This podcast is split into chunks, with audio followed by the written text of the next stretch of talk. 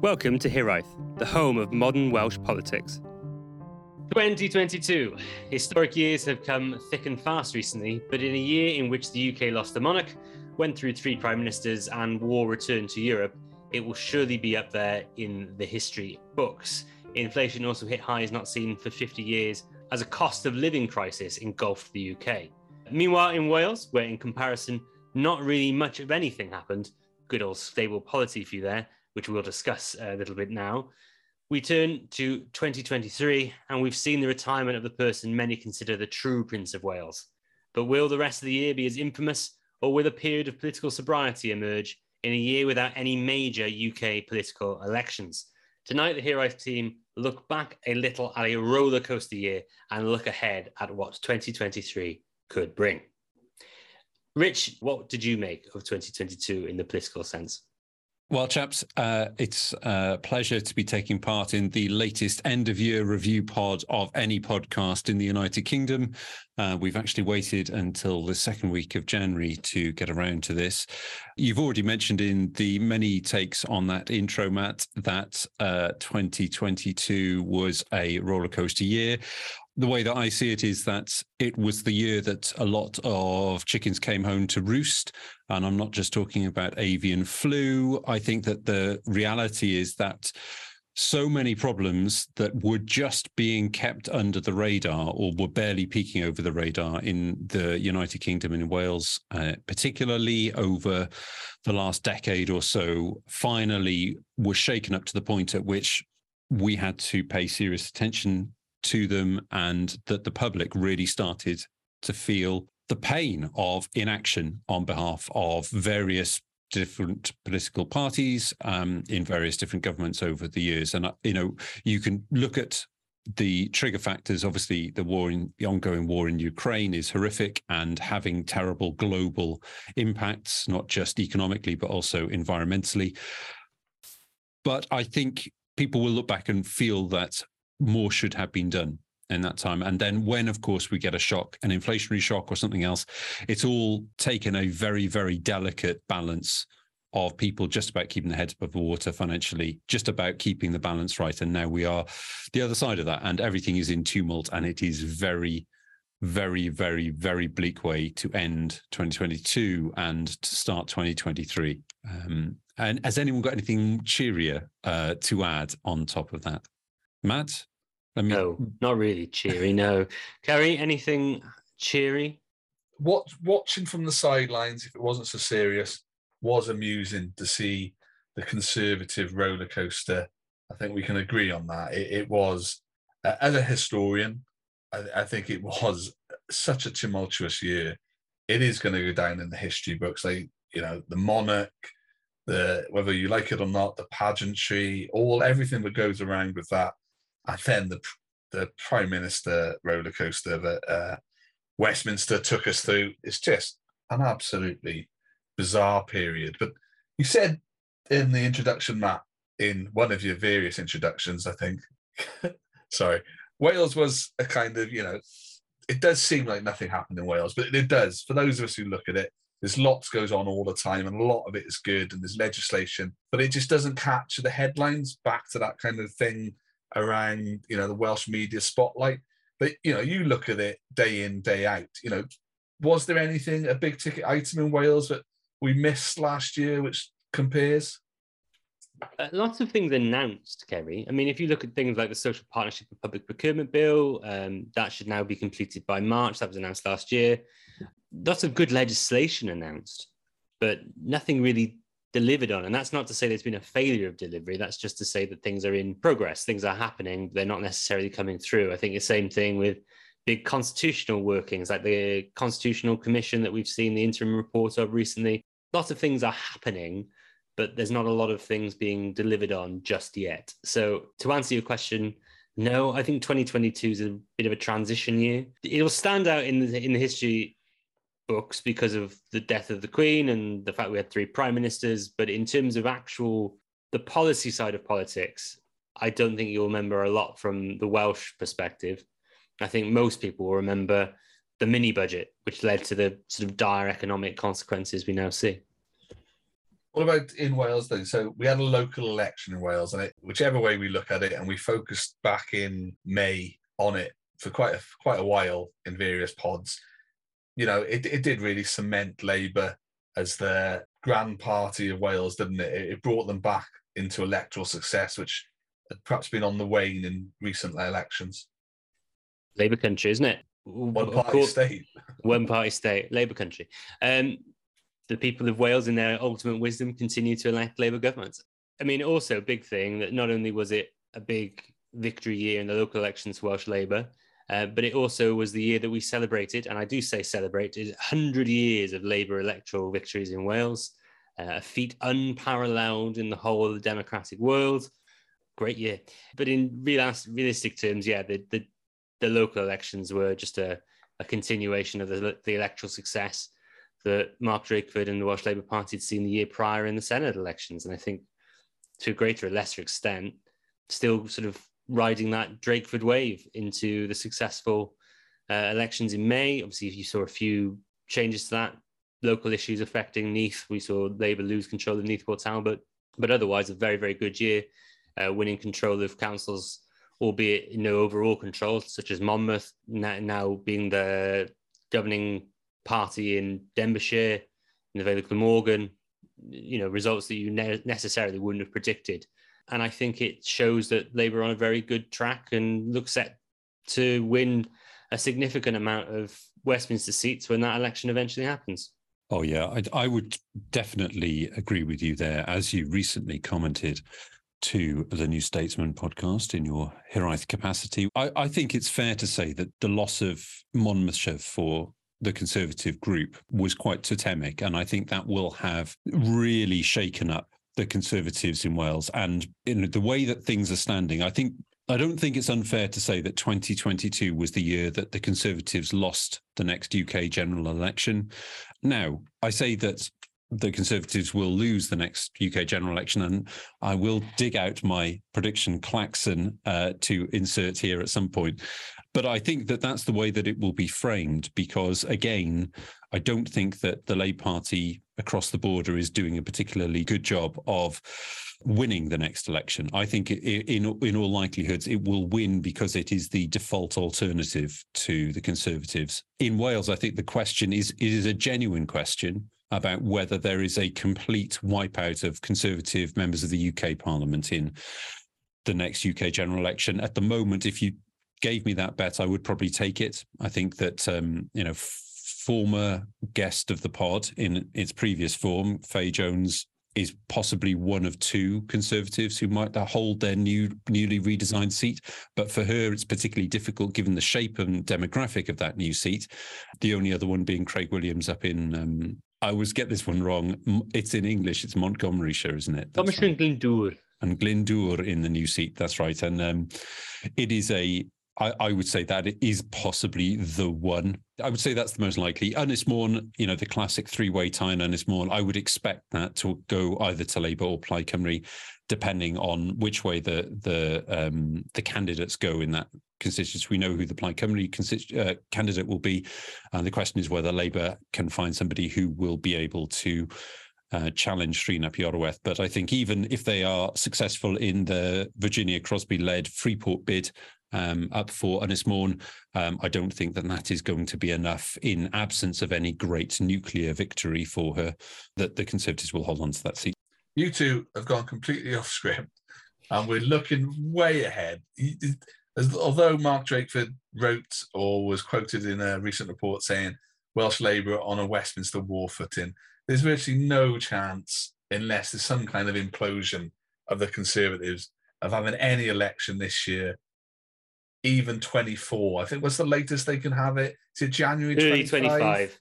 Early you know, and yeah. they're gonna they're gonna eke it out. And until the fat lady sings, you know, you we don't know. You know, I, I said to you two on the pod before, while you got good employment and people are able to kind of pay the bills they've got, and the cost of living is hard at the moment, but employment figures are still good. I'm going to berate you both for going off script because I clearly put in the script it was a great year for one particular policy, and I want to give Welsh Labour credit for something. And I've told you both to ask me about the policy of UBI in Wales. So, can you follow the script you've been given? Oh, very well. Kerry, one of the uh, biggest things to happen in, in Wales this year, of course, was the uh, UBI pilot or the Care Leavers Plus pilot, originally a Green Party policy. Are you glad to see that being implemented? Well, it's funny you should mention that, Matt. But yeah, I, I, I do think that is a policy which we should recognise in a look back at the year. There are other things going on, but it is uh, a Green Party policy for a long period of time. I think a few good friends of the pod, John Williams and the like on UBI Lab, have worked incredibly hard, uh, as have a number of others, to get that kind of UBI process into Welsh Government. And I think credit to Welsh Government because I think it's not UBI as the big policy is, and we look at, but just as a care leavers policy, I'm incredibly impressed with that. I think we're helping the people in society that really need to be helped, and it's the beginning of a process on the UBI journey. So I think we need to recognise that. I think that could, over the next decade or more, turn out to be a real turning point in, uh, you know, social policies in Wales and hopefully wider afield. And sure. I'd like to thank you for uh, for bringing that up there, Matt. Should we, should we move on a little bit? Um, huh.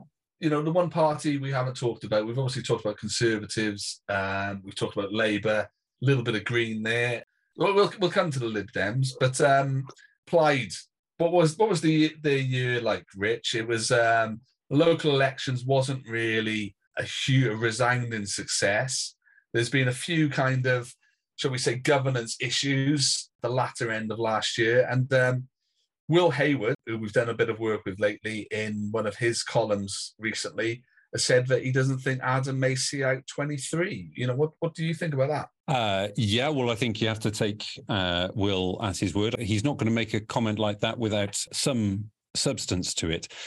Very quickly, looking back at the local election, it's not nothing to be running four councils in Wales. Um, you know, ask any either the Liberal Democrats or the Conservatives whether they could run four councils in Wales, and they certainly would like to very much.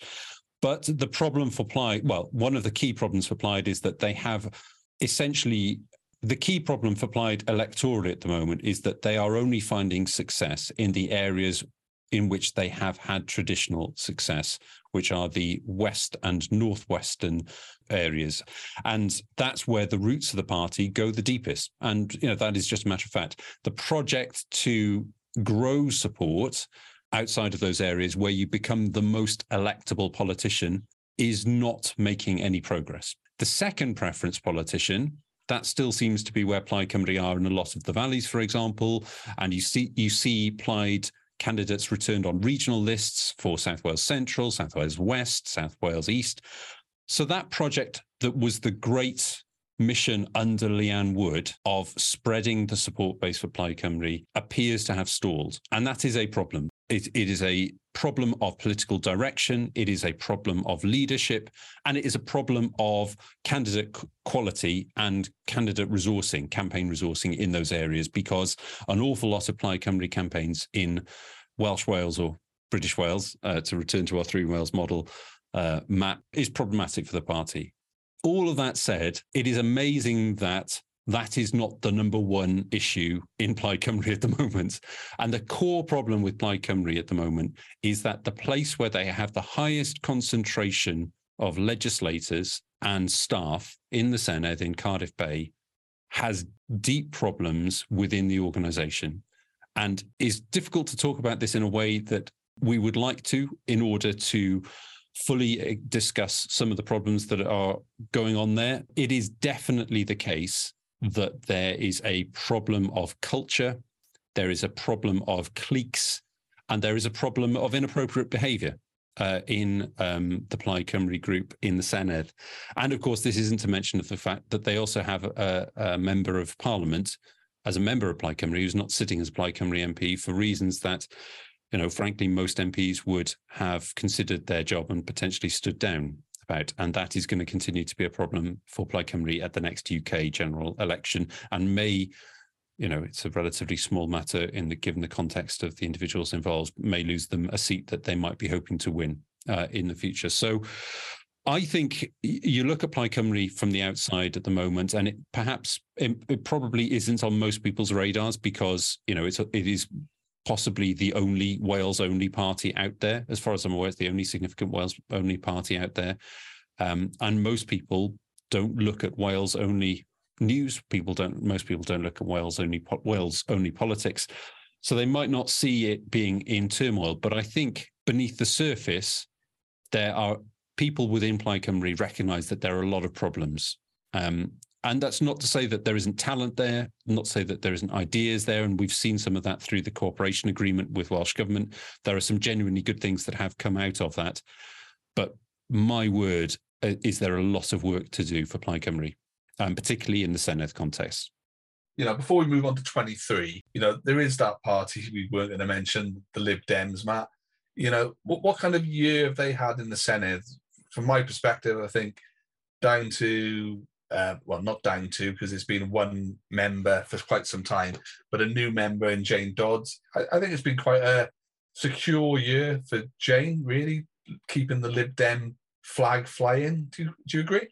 Yeah, I think Jane is a very good, very effective backbench parliamentarian, but I think that the new electoral system that we'll see means that it's hard to see how you would elect any more Lib Dems in the next Senedd. Um, if you if you think of how Lib Dems grow their electoral base traditionally, it's through local elections. Uh, by the next local elections in Wales 2027, you'll have a Labour government in the UK, potentially more money for Welsh government. It's hard to see how they do how they build from that if that Labour government's popular. If that Labour government isn't popular, that is where you can see the potential for Lib Dem growth going to the fighting elections to the left of the Labour Party again in cities. That's traditionally where they found their growth areas in the mid 2000s. It's where they'd likely find them again. But yeah, I, I, I, wouldn't I wouldn't necessarily be overly optimistic if I was a Lib Democrat at, at the moment going forward into the future. But that's not to say that whilst Jane is there, she won't do a fantastic job. And also, going back to the local elections, you now see Powys, which are the majority, so the largest group in, in Powys Council that is in charge of the governing coalition and the Liberal Democrats. So again, they've had a good year in that context, but it, it's hard to see where they grow past that. Um, obviously, Kerry, me and you have talked ad infinitum about the prospect of the Liberal Democrats winning the seats in Montgomeryshire and Brecon and Radnor. Uh, maybe that happens when there's a general election, but again, I can't see it happening personally. No. And Powys, uh, if you look at the local Facebook forums, is having a nightmare for that new administration. Some awkward stuff going on. But of course, it's not just uh, Lib Dem. I believe the deputy leader's Labour. So, you know, it's not an easy position to be in. But I, I thought you would have mentioned there, Matt, the Lib Dem str- uh, strong points in the past have been somewhere like, I don't know, Cardiff Central, where they've Never had, happen. Where they no, let me finish. Where they've had Senedd members and members of Parliament in recent years, but last year's local election, um, you know, really reaffirmed that uh, the second place party in Cardiff Central is uh, the Green Plaid Common Ground Alliance. Um, just wanted to make sure you're aware of that changing of the guard in Cardiff Central. Yes, the candidate quality is what's making the difference there, I'm led to believe. I do agree. Uh, the thing is, Kerry, this is hyper local Cardiff politics for our listeners there. So in Cardiff Central, the reason that the Lib Dems used to do so well is that Conservative voters tended to vote Lib Dem to stop Labour winning. And a lot of those conservative voters were pro Brexit.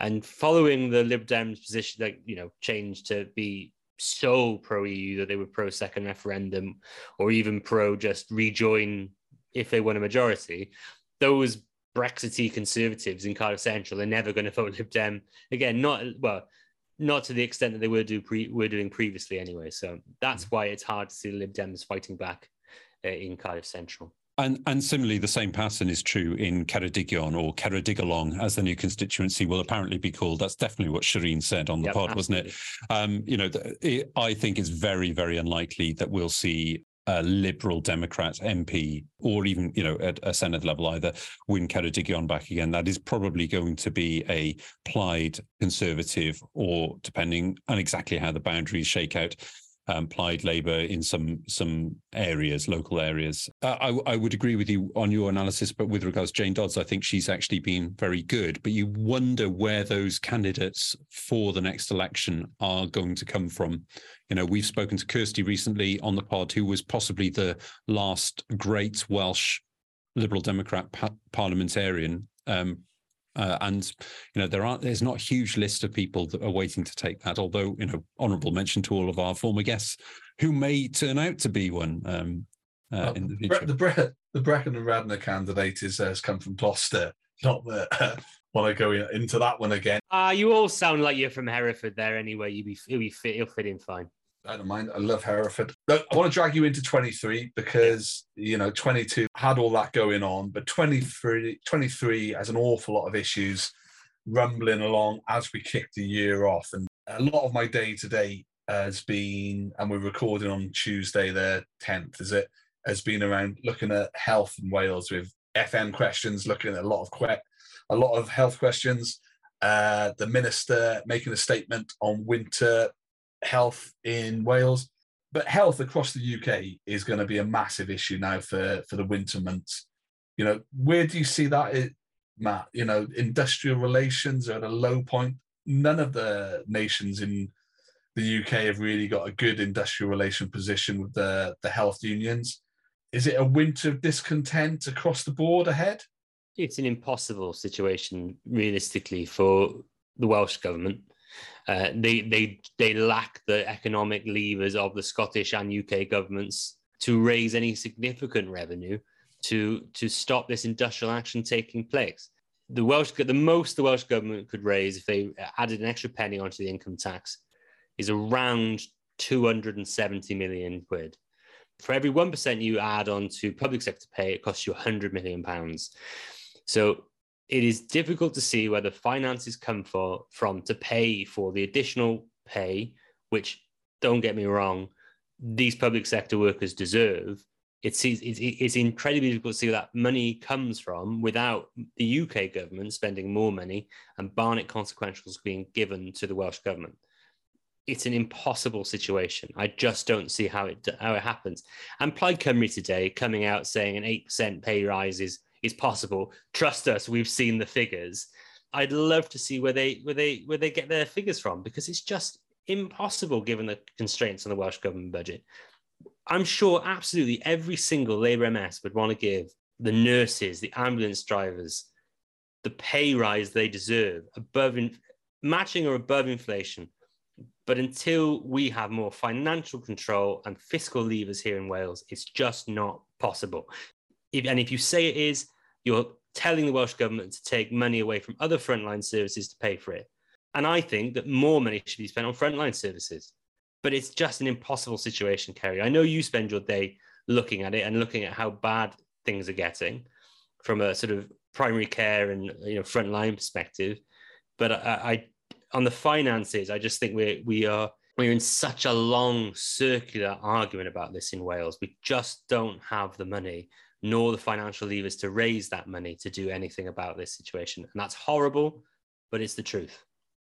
You, have got a fear at the moment, and it's not just, not just around the industrial uh, relations side of it. Even if we resolve that tomorrow, that doesn't then resolve the kind of pressures on the system that all areas of the, the UK are facing. You know, there's wider issues around workforce, training, the private sector, you know, you know, I'm very much someone who believes the NHS should be a public sector the aspect, but some of the things coming out from UK Labour on where they might take um, the NHS, you know, it's going to be interesting to see how those develop over 23 because, as we just talked about, the next UK election is Labour to lose. But there are a few points in just the first 10 days of January where you wonder if they are aiming to lose it because they, they don't have to say anything and they can walk it in. But they do seem determined at times to try and score own goals with some of their kind of key supporters. But Rich, one of the things which I'm interested in is, you know, health, I think, is a poison chalice for those in government at the moment dealing with it. And 23 could be the year that Wales looks to elect a new FM. Do you think holding the poison chalice could be a problem for Eluned if she was interested in the FM role? I'm going to do the opposite of what I did earlier, Kerry. I was guilty of looking too far ahead and enjoying the theorizing about what might happen in the next UK general election. I am increasingly confident that we're not going to see a new First Minister in 2023. I think it will be 2024. Before we look at Wales in 23, you know, there's a few uh, UK wide, if not um, more global issues. You know, cost of living is the other big issue at the moment. Energy prices, be they the fallout of Brexit, inflation, whatever. These are going to be a major feature of the rest of this winter, if not the rest of 23. And those big ticket economic issues can only really sit at the door of Westminster and the Conservatives themselves, really. Do, do you think there's a way in 23 they can turn those around, or is it just going to be a hostage to fortune? Matt? No. Rich?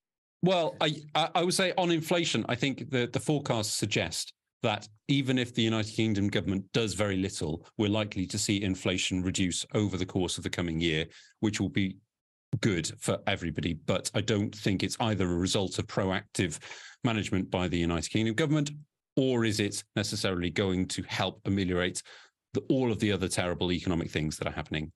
Inflation isn't the only kind of economic crisis, by the way. We are in recession. As you know, the continual detriment to our economy of Brexit keeps chunkering on. So that's bad.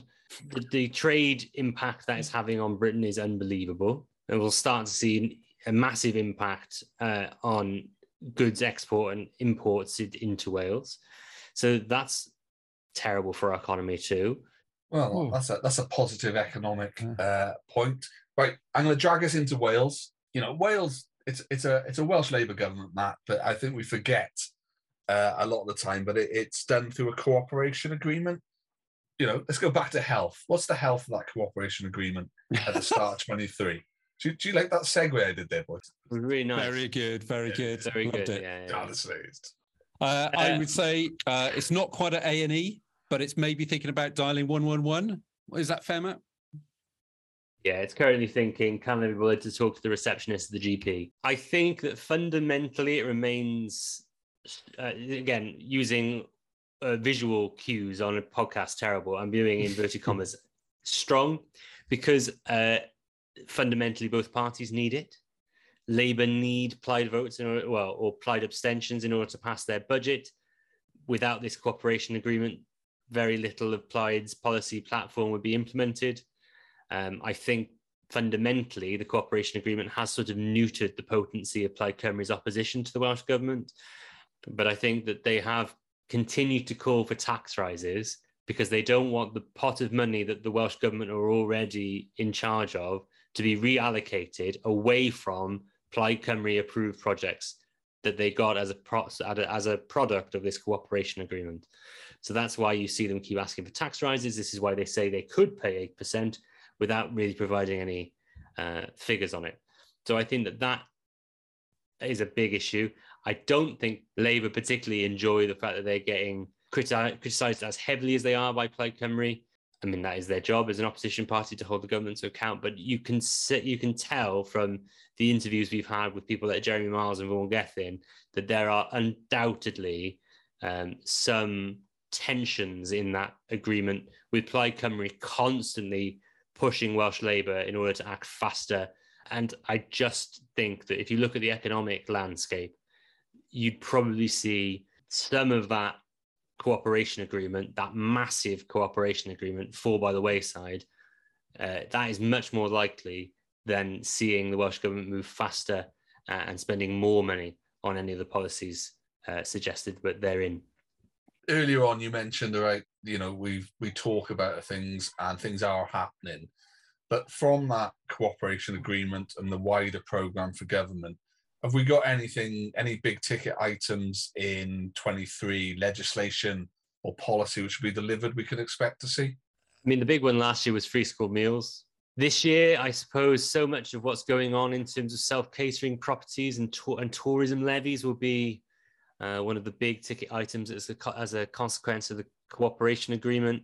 Obviously, the continuing work with the Constitutional Commission. There's lots of long term work in that cooperation agreement, things like a social care plan and continuing work on second homes, etc. So it, I don't think you'll see anything necessarily tangible, but you will, as always with Welsh Government, see a whole raft of consultation documents uh, relating to policies within the cooperation agreement. So keep your eye out for that. But I don't think we're expecting anything massive beyond what we've already seen consultation for.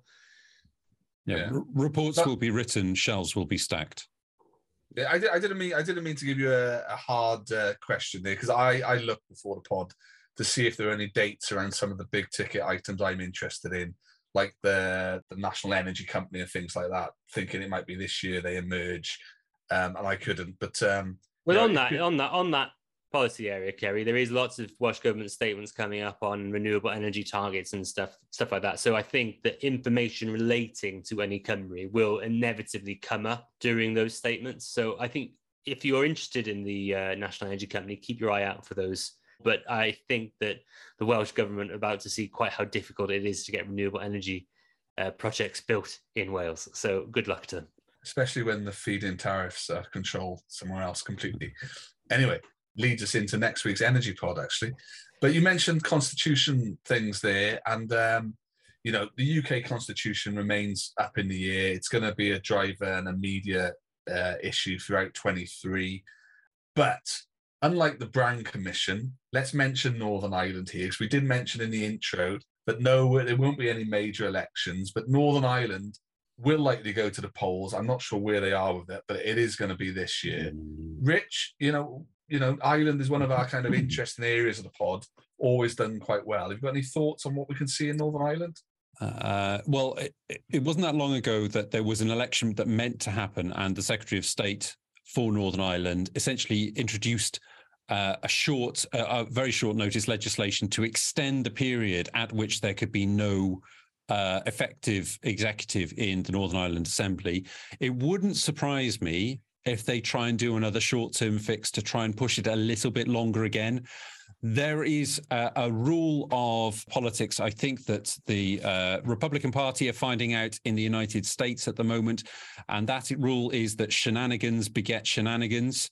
And all of the stuff that happened around Brexit um, and then the David Frost stoking of the unionist fires in Northern Ireland has now backed the DUP into a political corner where it is essentially the gatekeeper to the reinstatement of any kind of government in Northern Ireland, in the executive there. And that is the problem for the United Kingdom government. Unless the United Kingdom government gives them everything they want, they are not going to go back into power sharing. And that is a massive problem for Northern Ireland and the people who live there. You're also highly unlikely to ever see the DUP agree to be a deputy first minister behind a Sinn Féin first minister. Yeah. Even though there's no constitutional difference between those roles, I cannot see that happening. Um, so maybe if the UK government introduced legislation to get rid of the deputy first minister title and just have two first ministers, maybe that might grease the wheels. But also, I think that Rich is fundamentally correct. It doesn't really matter what happens in a Northern Irish election because there are issues that block the way for an executive forming that are so significant that any election is is just basically a, a good excuse, good exercise in wasting paper, and we just see no executive uh, after that election anyway. Right. Um, and so, are we going to talk about uh, what is on the? I hear from people knocking doors is on the the conversation on the doorstep of every politician in Wales at the moment, which is you know the end of a tenure of a future generations commissioner and the difference that has made to people's lives uh, over the last uh, decade. Um, Kerry, do you want to walk us through this one? You know, you, you know, you know that I'm a, a big fan of the Wellbeing of Future Generations Act. I think if it can be done in a way where it really takes the short termism out of national and local government politics, is great. For what we've had in the first seven years, I'm a supporter of it. But if you read my article in the IWA on the first seven years, you'll know I think that uh, we need to have a bit of a pause and review, a step back.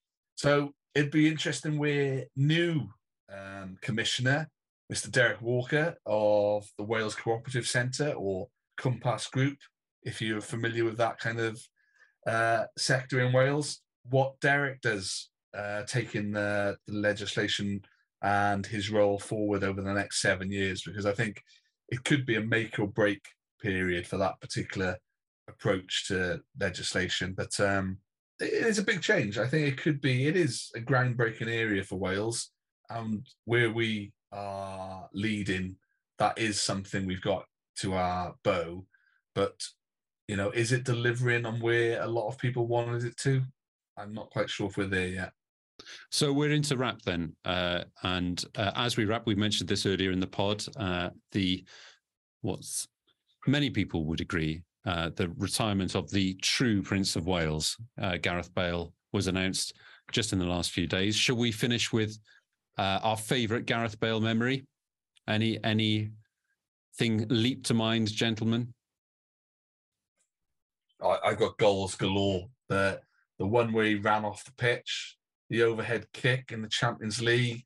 But for me, it's um, it is commitment to Wales. Not not so much a goal or anything like that. It's his leadership. He's, you know, we've had great stars in the past, and you know, the recent one is Giggs.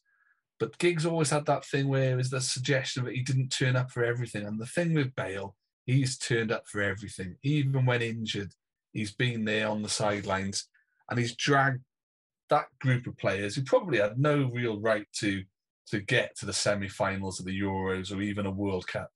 And he, he's done that. And I think he's been a magnificent sporting servant for Wales. Oh, I don't want to eulogise boys, but uh, 33. I wanted him to go for another four years. I don't know about you. I uh, have nothing but love and respect for Gareth Bale. And one of the reasons I have so much respect for him is that he knew when it was time to say goodbye. He knew that his legs weren't capable of allowing him to perform at the level he wanted to be and become accustomed to and his love for his country shone through in that he knew that he couldn't carry on anymore and it was time for the next generation of attacking talent to come through and, and replace him. This now gives Brennan Johnson an unbelievable opportunity to take his rightful place on that right flank and build for the future. I think as much as I love the the Bale and Allen and, and Ramsey, they did not have a good World Cup. And I think a lot of that was because we were getting using the tactics to sort of make it work for those three rather than trying to play the best kind of football we could. So I think that one of the most endearing things about Gareth is is just like that you said, Terry.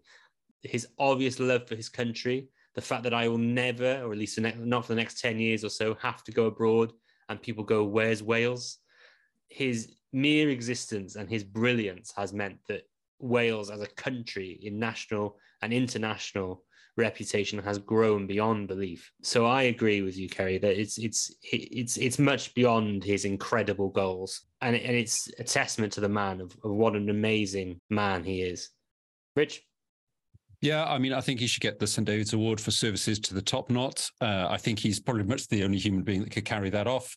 I will give a shout out to, uh, I used to be a, a, photographer pitch side at Wales football games. I'll give a shout out to Neil uh, Roberts at Dragon Soccer, who uh, very kindly got me the press pass. And I was there for uh, Bale's first home performance for Wales uh, at the um, uh, the Millennium Stadium, um, and at that point it was quite clear that he was indeed the Rolls Royce of a player that everybody uh, said he was. Yeah, we'll we'll never see his likes again. Uh, well, actually, let's not say that. Let's say we hope we see his likes again, because uh, that's what what Welsh football really needs. I'm currently thinking, Rich, that what we need to do is build a Colossus of Rhodes sized Gareth Bale statue in Cardiff Bay. I think you probably get popular support for that right now. It possibly would be the most popular thing that Cardiff Council ever builds. But wish him the best for whatever. I'm sure he's a listener. Let's wish him the best for whatever he chooses to do next and whichever golf course it's on. And um, uh, that you know we find more Gareth Bales. That you know his his legacy will be to inspire more players uh, of both the men's and women's game to represent their country. Right. We've we've we've idealized over Gareth Bale for long enough. So I think that brings our look back and look ahead pod for early 2023 to a close. I just want to, as always, thank Mr. Richard Martin. Thank you, Matt, at Mimosa Cymru. Didn't even let me get the sentence in, did you? And I also want to thank Kerry Davis. Where can people find you on Twitter, Kerry? Uh, remain Kerry the Viking. Thanks, Mark. Wonderful. And you can find me at Hexter101, H E X T E R 101. And if you've enjoyed what you've heard this evening, please don't forget to find Hiraeth on Twitter and Facebook at Hiraeth Pod. Go to our website, www.walespolitics.com. If you're listening to this and there's tickets available, we are doing a live podcast. Firstly, uh, an interview with Mick Lynch, the RMT General Secretary, chaired by Cyril Griffiths, as well as following that, a live recording of the Hiraeth podcast, uh, chaired by myself with Shav Taj, General Secretary of the Welsh TUC, and Sarah Murphy, uh, MS. Uh, tickets are available on Eventbrite, and also, if the easiest way to find them is if you go to our, any of our social uh, media sites, they'll be at the top of those pages there. But thank you very much for listening. Fawr iawn.